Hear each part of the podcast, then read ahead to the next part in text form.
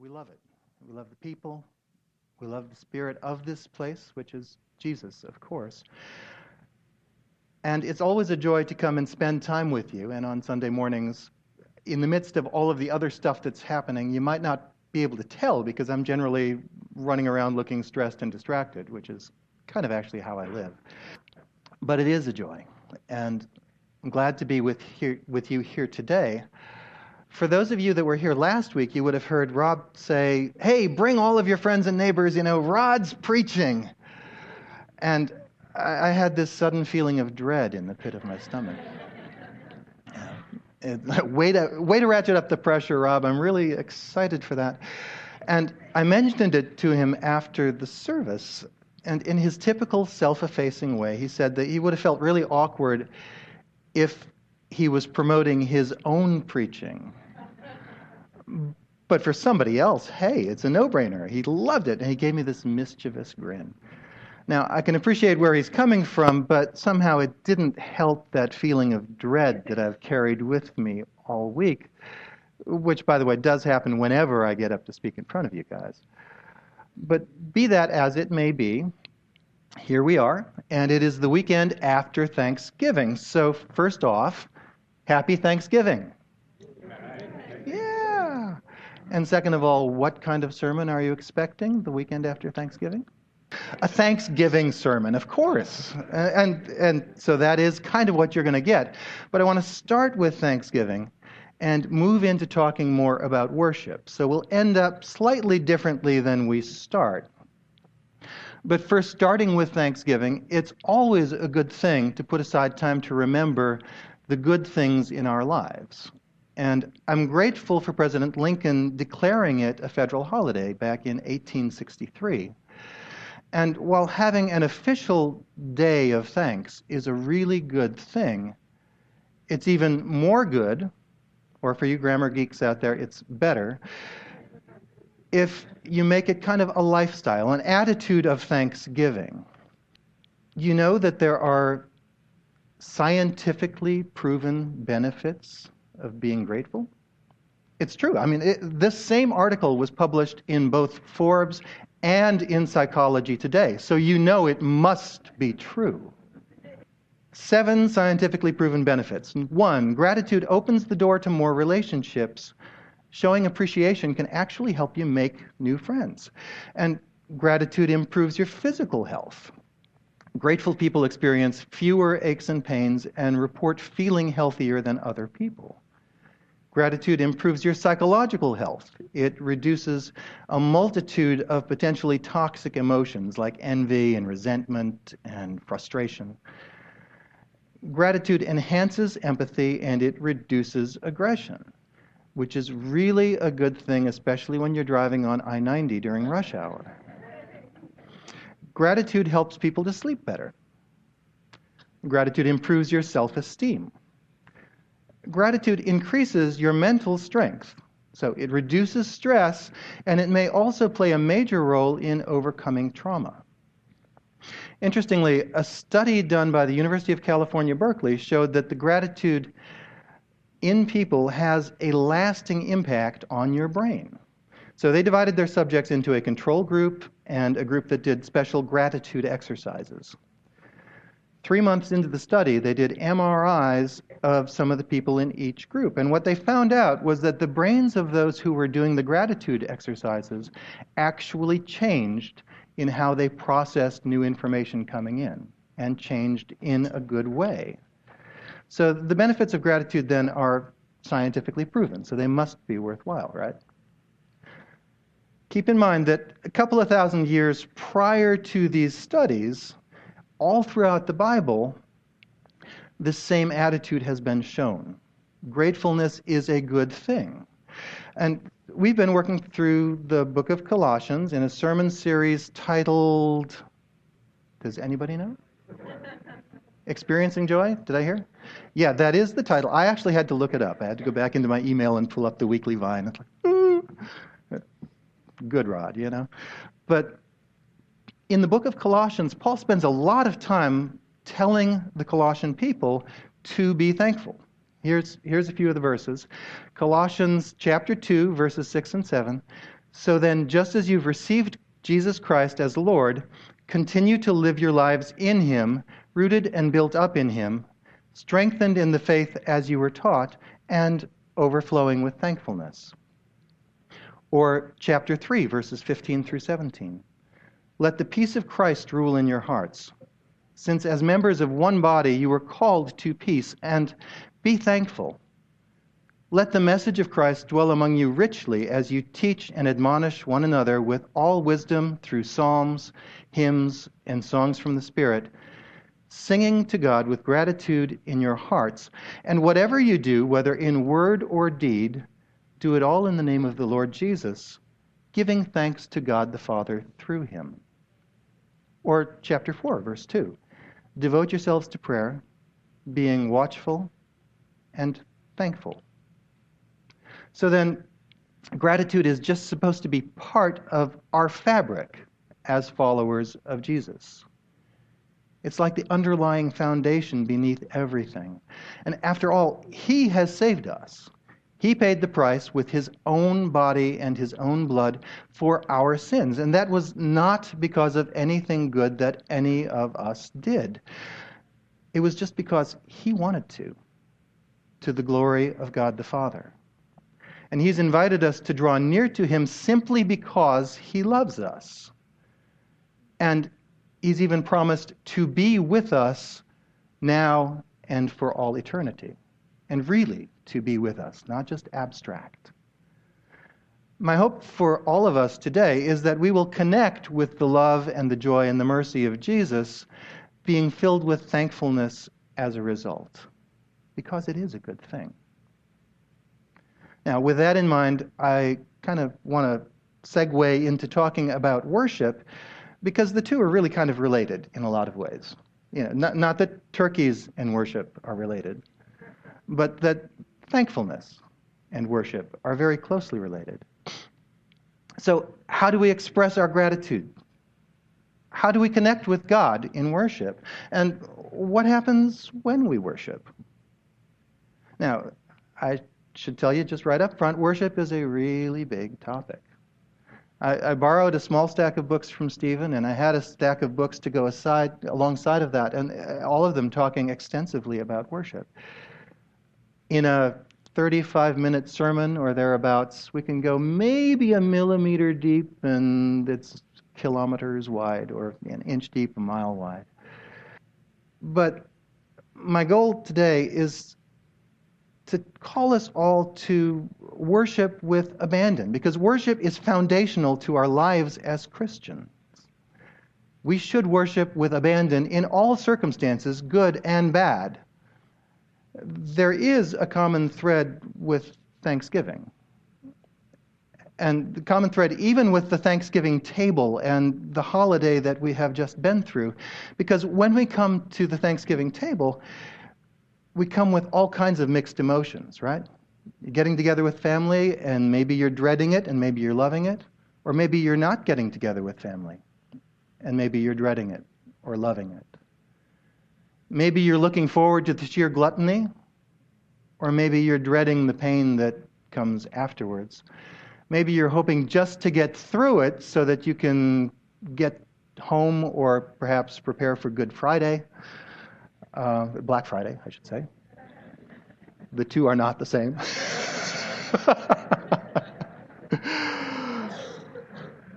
but when we come to worship, or even when we come to church, it's kind of the same thing. We come with this whole mix of emotions. They're conflicting feelings, biases. It's just who we are. We may think when we come to worship God that we owe it to Him, therefore, we have to do it. And we may feel like God's going to spank us if we don't worship or if we don't go to church. We may feel that going to church is like doing penance. Anybody here with a Catholic background? I, I don't actually, but okay. So you should have laughed at that. It really was funny. I was sitting out in my backyard last summer or a couple of summers ago, um, actually sitting in my neighbor's backyard around their fire pit with them, and we were, you know, sipping wine and just chatting. It was a Saturday night, so I asked them, "Hey, are you guys going to church tomorrow?" And my neighbor, my neighbor told me, No, I haven't done anything this week that I feel guilty about, so no, not going to go. And, you know, I, I thought, I've never looked at it from that perspective before. And yet, I bet, even maybe for some of us, that going to church is like doing penance. Or maybe worshiping is just our habit. It's something we do, and just like any ingrained habit, we don't really think about it. But it's just kind of something we do. Or maybe we come to church because we long for community. Or maybe we come because we want to meet with God, we want to encounter God. Uh, all of these motives are real, and I've experienced each one of them with the exception of that penance one. And sometimes I experience them all at once. So it's worth maybe diving in a little bit deeper and peeling back a few layers of what this whole worship thing is. So let's ask a few questions. Number one, what is worship? Number two, why do we do worship? Number three, how should we worship? And number four, what happens when we worship? But let me start here, actually. It, this is point 0.5. Jesus invites everybody to worship him. It doesn't matter your background, or who you are, or what you've done, or anything else. It doesn't even matter where you worship.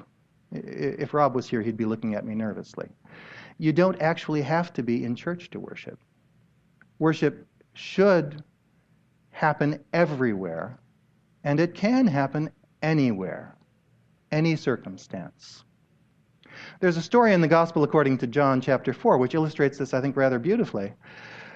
Jesus is walking through Samaria, and he stops at a well, sending his disciples further into town to get some water or to get something to eat. I'm so sorry. And a woman comes out to draw water. Jesus asks her to draw some for him too. And Jesus strikes up a conversation with her, which, by the way, breaks all the cultural norms in, in that time. I want to just drill into a little part of their conversation, because if you look at the whole thing, it actually could be a whole sermon series, and we're not going to go there today.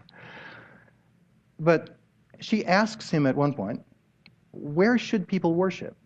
Should it be at Mount Gerizim, which is where the Samaritans worshipped, or should it be in Jerusalem, which is where the Jews worship? And Jesus responds to her, Believe me, dear woman, the time is coming when it will no longer matter whether you worship the Father on this mountain or in Jerusalem.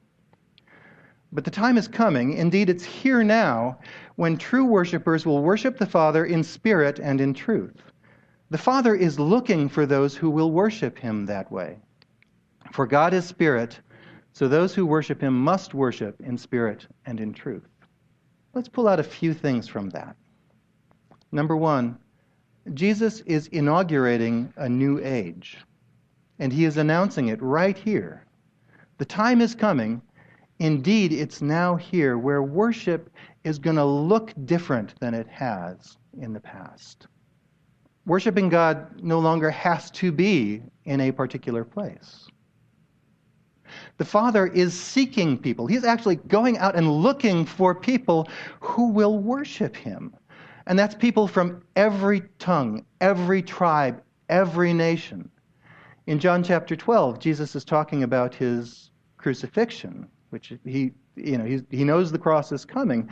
And he says, When I am lifted up, I will draw all peoples to me, every tribe, every nation. Now, Jesus also says we should come to him in spirit and truth. And I bet there's a few of you out there who are going, Aha! I knew there was a catch! What is the spirit and truth? Well, let's drill into that just a little bit. Remember that Jesus says that he is the way and the truth and the life. That's chapter 14, verse 6. We worship the Father through the Son, and we can't even get to the Father except through the Son. The Father draws us to the Son, and the Son then gives us back to the Father. Truth is seeing God as He really is. And it's also seeing us as who we are. and realizing that only through Jesus can we become what God wants us to be. Now, Jesus also sent the Holy Spirit to us when he ascended back into heaven, right? He tells the disciples they're, they're, they're wanting to hang on to him. He's resurrected. He's actually hanging out with them. Pretty freaky. And he says, I got to go. And he said, Oh, don't go. He's like, No, no, no, I got to go. And when I'm back in heaven, I will send the Holy Spirit, the Comforter, to be among you. And he did. Weird stuff happened. And the Holy Spirit, who remains with us, is building us as living stones into God's temple of the Spirit and offering spiritual sacrifices that please God. The Spirit continually reveals Jesus to us to the glory of the Father. So we worship in spirit, the Holy Spirit, and in truth of what Jesus has done. God is calling people to worship Him. He's looking for people to worship Him in spirit and truth. And that's for everybody. Now, I should note, uh, just so that Stephen and Rob don't get real nervous about this, that it is really important to gather as a church together and praise God together. And if you're doubting that, look in the book of Hebrews. It's pretty clear. It's chapter 10, verses 19 through 25 kind of lays it out. Don't give up getting together. Yeah. Cool. Got it. So we've got the invitation. Why should we worship Jesus? Well, plainly, because Jesus is worthy of worship. Through Jesus, everything was made that is made. He owns everything and everyone. He cares deeply about us. And He opened the path so that we could be with Him when Jesus died on the cross, remember, at that moment, the curtain in the temple to the Holy of Holies, that place where God's presence lives, was torn from top to bottom to say, Jesus has removed the barrier. You can approach me now through him. We also worship God because God designed us to worship. It's in our deepest parts this urge to worship. And if we don't worship Jesus, we're going to worship something else. It's just how we're made. The Bible tells us that things are going to go way, way better for us, abundantly better for us, if the object of our worship is Jesus, who has shown us God the Father and has redeemed us by his blood. Through Jesus, God calls us into relationship with him, and we can worship him. And worship is also the church's highest calling. It's just what we're supposed to do. Now, there's a vineyard theologian by the name of Don Williams who likes to say that we become like the thing that we worship. Our object of worship kind of fills us and it takes us over. So if we worship money, we might become greedy or stingy or excessive or criminal. If we worship power, well, probably will become corrupt because power corrupts and absolute power corrupts absolutely, which, by the way, is not a Bible thing, I don't think. Um, if we worship pleasure, then we're going to probably get involved with things like sex or drugs or alcohol. And those things ultimately entrap us. If, however, we worship Jesus, we become more like him. And as we become like him, we become truly free. That's a good thing to have freedom in Jesus. So in worship, then, we find our highest purpose. When we worship, we're not just singing songs, we're actually entering into the Holy of Holies and we are ministering to the Lord and He to us. We worship God on the grounds of the shed blood of Jesus. That's the only grounds by which we can come to Him. Okay, so if we have now studied why do we worship, we should study what is worship. And the English word worship comes actually from two words worthship. It's ascribing value to, ascribing worth to something or someone. When we worship God, we're telling God how much we value Him.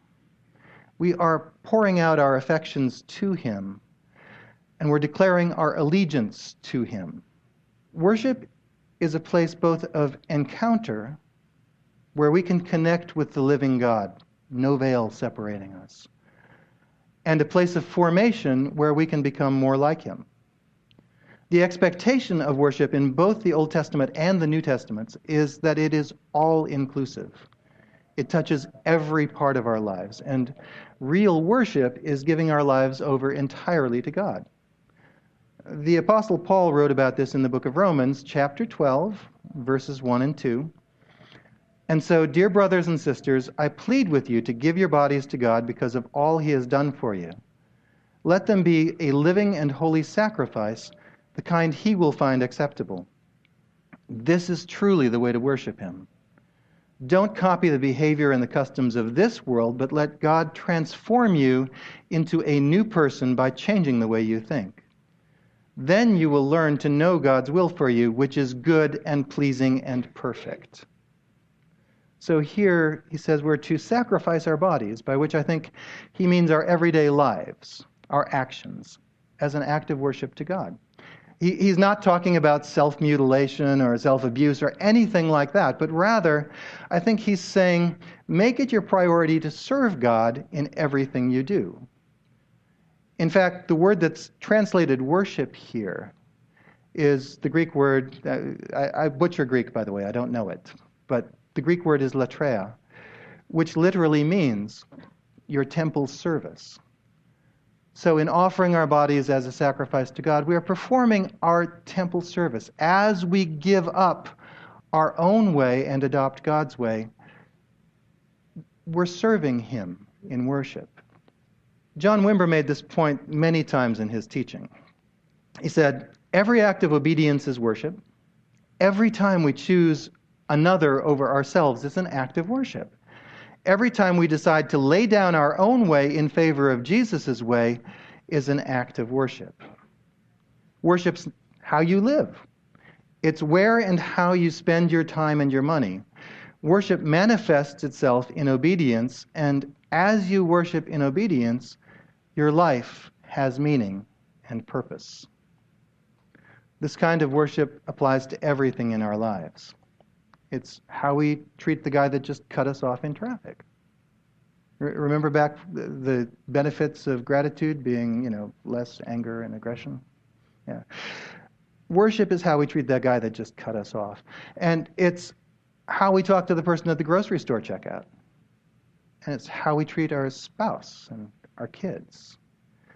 It's not following a list of do's and don'ts. Obedience comes from somewhere, and it comes from knowing that we're secure in God's love because of what Jesus has already done for us on the cross.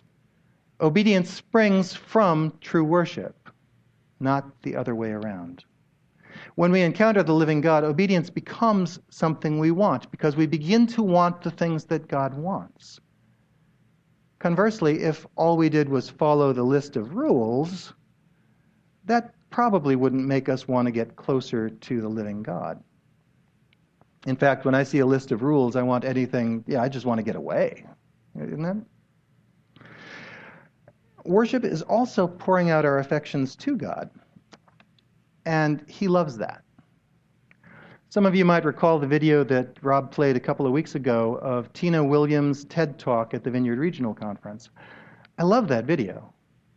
Tina said that worship is basically singing love songs sung directly to God.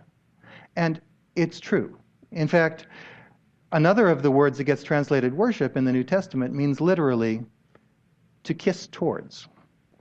The word in Greek, again, as best I can pronounce it, is proskuneo, in popular usage in Jesus' time, it probably meant to kneel or to cast yourself on the ground in front of some important dignitary as a show of respect and submission. But the origins of the word are fascinating. Since I got in trouble 20 years ago when I talked about this to a different group, I wanted to put my source up here for you all to see. And notice I've got the URL there so you can check me, right? The word probably comes from a word that would be used to describe a dog licking its master's hand. Hmm. I love that image. Uh, believe it or not. I mean, I hate it when my dog licks me, but I love that image. We're showering the one who loves us and cares for us with love and affection and total trust. You can find a number of examples of that kind of worship in the New Testament. Um, in Luke 7, for instance, there's the story of a sinful woman who crashed a dinner party being given in Jesus' honor. She stayed behind him, weeping, wetting his feet with her tears, wiping them with her hair, and pouring fragrant oil on his feet. Is that weird? Would you feel uncomfortable? Oh, have I put you to sleep? Say, that's weird. Thank you so very much.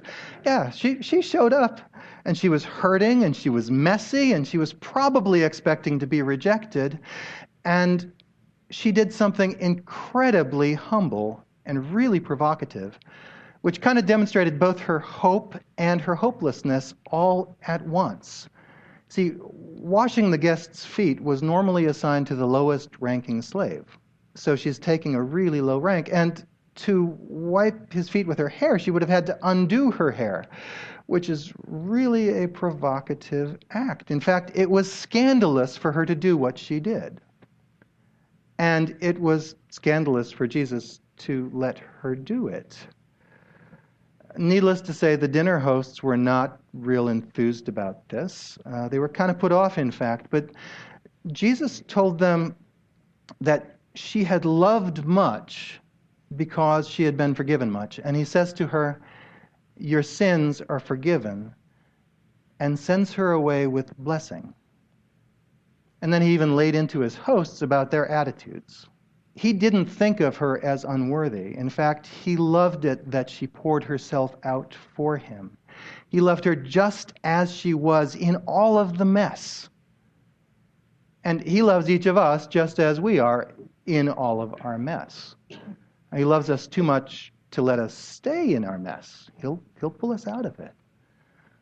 But just as we are, just as he loved her. And while that passage does not specifically use the word proskuneo, I think it's an almost perfect demonstration of it. So then we should pour out our affections in good times and our bad, and our bad, and bad, to God who loves us, because he is in charge and we can kind of relax. We can be with him in this way. And actually, he loves it.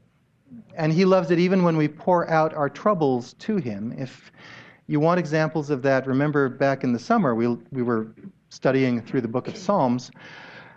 And um, David was really good about pouring out his troubles as well as his praises. Okay, so we should pour ourselves out to God.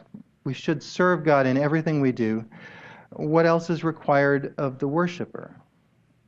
Well, there are absolutely no prerequisites, except maybe a desire to meet with God. If there is some desire buried deep in you, God is going to honor it. And there is huge power in opening your mouth and lifting your voice in song and deciding to worship regardless of your feelings. I'm going to give you an example from my own life. Um, Sometimes I have bad faith days. You, guys have any of those? Every now and then? Yeah, the, the whole idea of God and the sacrifice of Jesus kind of seems really not quite believable. And, you know, I know it's probably not cool for the guy who's preaching the Sunday message to say that, but it's true. And that is in spite of the fact that I have seen God do some pretty incredible things. And regardless of the fact that I have committed my life to Him and I will follow Him to the end of it and beyond, um, I still have those kinds of days. I, I call them atheist days. And I mean, some of you probably have them too, right? In fact, I've heard that even John Wimber, who saw God do absolutely amazing things, sometimes struggled with belief. So there was a time a few years back I was going through a low faith season. It wasn't a fun time. I mean, I still came to church and I even played on the worship team because I'm committed to you guys and I'm committed to God even if I'm not feeling Him on a particular day. But sometimes I would think, you know, it's like, what am I doing here? What sense does this make? And I, I didn't really feel God, but I desperately needed His touch. There was one weekend my parents were visiting, and my mother came to church with me. Uh, she is not a believer, although she grew up in the church. We walked in, and I saw the worship team up front. The guy who was leading that weekend, uh, great guy, he led sometimes, and I just did not connect with his worship. So, I walk into the sanctuary, I look up front, I see him, and I think, oh no. I know some of you guys do that when you see me up front. so I sat with my mom toward the back of the sanctuary, and the team started to play this song that I hadn't heard before. And I decided I'd give it a try and I'd sing along anyway. It went, I'm not going to try to sing it to you. In the quiet of my soul, in the stillness, I hear your voice call. I felt this thing in, the, in my gut just go, and I'm overwhelmed. And I'm lost for words to describe you. And my voice started to shake a little bit. Jesus, you're more than a friend. And I just came undone. Suddenly, here I am beside my mom, who I really would like to impress, and I'm a sobbing wreck. You know, like, oh Lord, I am so sorry. You are so much more than a friend, and you have been with me all this time. Forgive me. And my mother looked over at me a little bit curious, and I, I have to tell you, it was pretty hard to explain that to her later. But it was a moment of returning, a moment of healing, and the Spirit of the Lord was in it, and I had done nothing to deserve it. My attitude was all wrong. My expectations were all wrong. I had absolutely no faith that anything was going to happen, but there was this thing deep inside of me that said, God, I really need you. And as I lifted my voice up in song, He met me there, right where I was. That's how God comes. So, how then should we worship God? Well, I'll tell you, and that example kind of shows that there is no attitude we can feign or no set of behaviors that we can exhibit that will cause God to show up. We cannot manipulate God. He's interested in our hearts, and He meets us where we are because He is faithful to do that. Now, we already read a passage where Paul is telling his readers to encourage another, one another in songs and hymns and spiritual songs there are actually quite a few of those throughout Scripture. Singing, for whatever reason, I've never quite figured it out, singing is an important element of worship. It's powerful to us, and when we sing from the heart, God loves that. There's no magic in the songs we sing, uh, not in the melodies or the words, but as we lift our voices and sing His praise, God will meet us. In the scripture, you also see people expressing themselves physically. Um, sometimes they lift their hands, and I shouldn't do that with tea, I guess. Um, or they clap, or they dance. I won't demonstrate that for you. Or they shout, or they fall prostrate.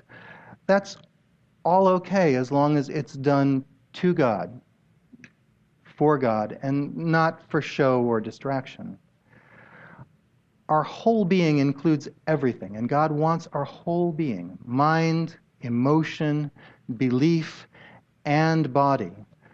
And sometimes expressing ourselves physically puts us in a place where we can more easily connect with what God is doing. Now, if you're one of those people that has trouble with physical expression, and there are many of us, you might want to give it a try. And anyway, what, doesn't it feel kind of silly if you're saying, Oh God, I lift my hands to you? Our expectation should be that God's going to respond as we do that. Uh, Tina Williams made the point beautifully. It's a relationship. And good relationship is a two way thing. And God wants good relationship with us. And as we draw near and pour ourselves out to God, He will draw near to us. He's promised that in His Word. So, a couple of proof texts, you know, taken out of context. But Wherever two or three gather together as my followers, there I am among them. That's Matthew 18, verse 20. Or draw near to God, and he will draw near to you. James 4 8. Or Jesus saying, And be sure of this I am with you always, even to the end of the age. Matthew 28, verse 20. This is one of the things the vineyard brings to the larger church, actually. It's the expectation that God will make himself known. Uh, the vineyard wasn't started by some spiritual superstars who said, Ooh, let's get in on the next big wave of God. It wasn't. It was actually started by a bunch of burnt out old Quakers. And they realized that they had become kind of Pharisaical and they had lost the joy of their religion. So they gathered together as a house group in Yorba Linda, California, and they spent hours crying out to God and singing simple songs of love to Him. And they noticed that as they did that, they would sometimes have a really intense experience of the presence of the Holy Spirit. And they noticed that that happened particularly when they sang not songs just about God, but songs to God. The Lord loved the intimate songs. Now, soon others showed up because this drew people. And they had to throw open the doors and the windows because there were people on the porch and they wanted to be able to worship too. And pretty soon they realized that they had a church. So they founded one. It was kind of unintentional. And that church grew into this worldwide movement that we call the Vineyard today. And that style of worship, singing to God with the expectation that He will show up, has impacted the church worldwide. Lots of folks that I've met who, you know, when I say, oh, yeah, we go to a vineyard church, they're like, oh, vineyard, we do a bunch of those songs. Now, of course, since those early days, like John Wimber playing the keyboard up there, the music has gotten a lot better. It's gotten a lot more professional. It's gotten a lot more polished. It's even gotten to the point where people sometimes kind of shop around for the best show on Sunday. And there's a danger in that. The church's worship can't be a concert. I mean, there, there's some goodness to being able to enjoy the music, of course. But the music has to be a vehicle to help us connect with God. It's nothing more, and it can be nothing less. So then, let's wrap up. Uh, worship team, why don't you come on up? It's a minimalist team today, which is actually a really good thing. In conclusion, I would say we should worship with abandon, and that's because God has called all of us to worship Him, each one of us. And we find our highest calling and our greatest meaning in worship.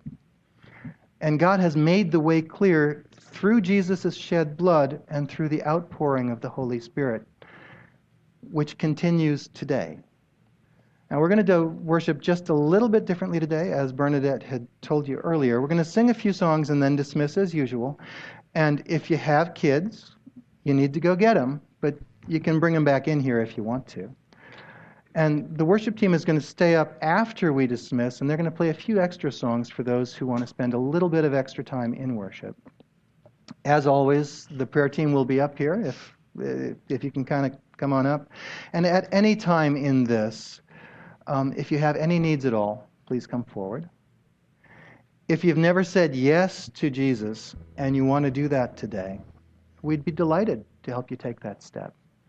Or if you said yes, but you've been feeling kind of distant and off in the corner, um, come on forward. We'd be delighted to pray with you to help reconnect you to Jesus. And with that, why don't we stand up and give our worship to the wonderful Lord of heaven? Amen.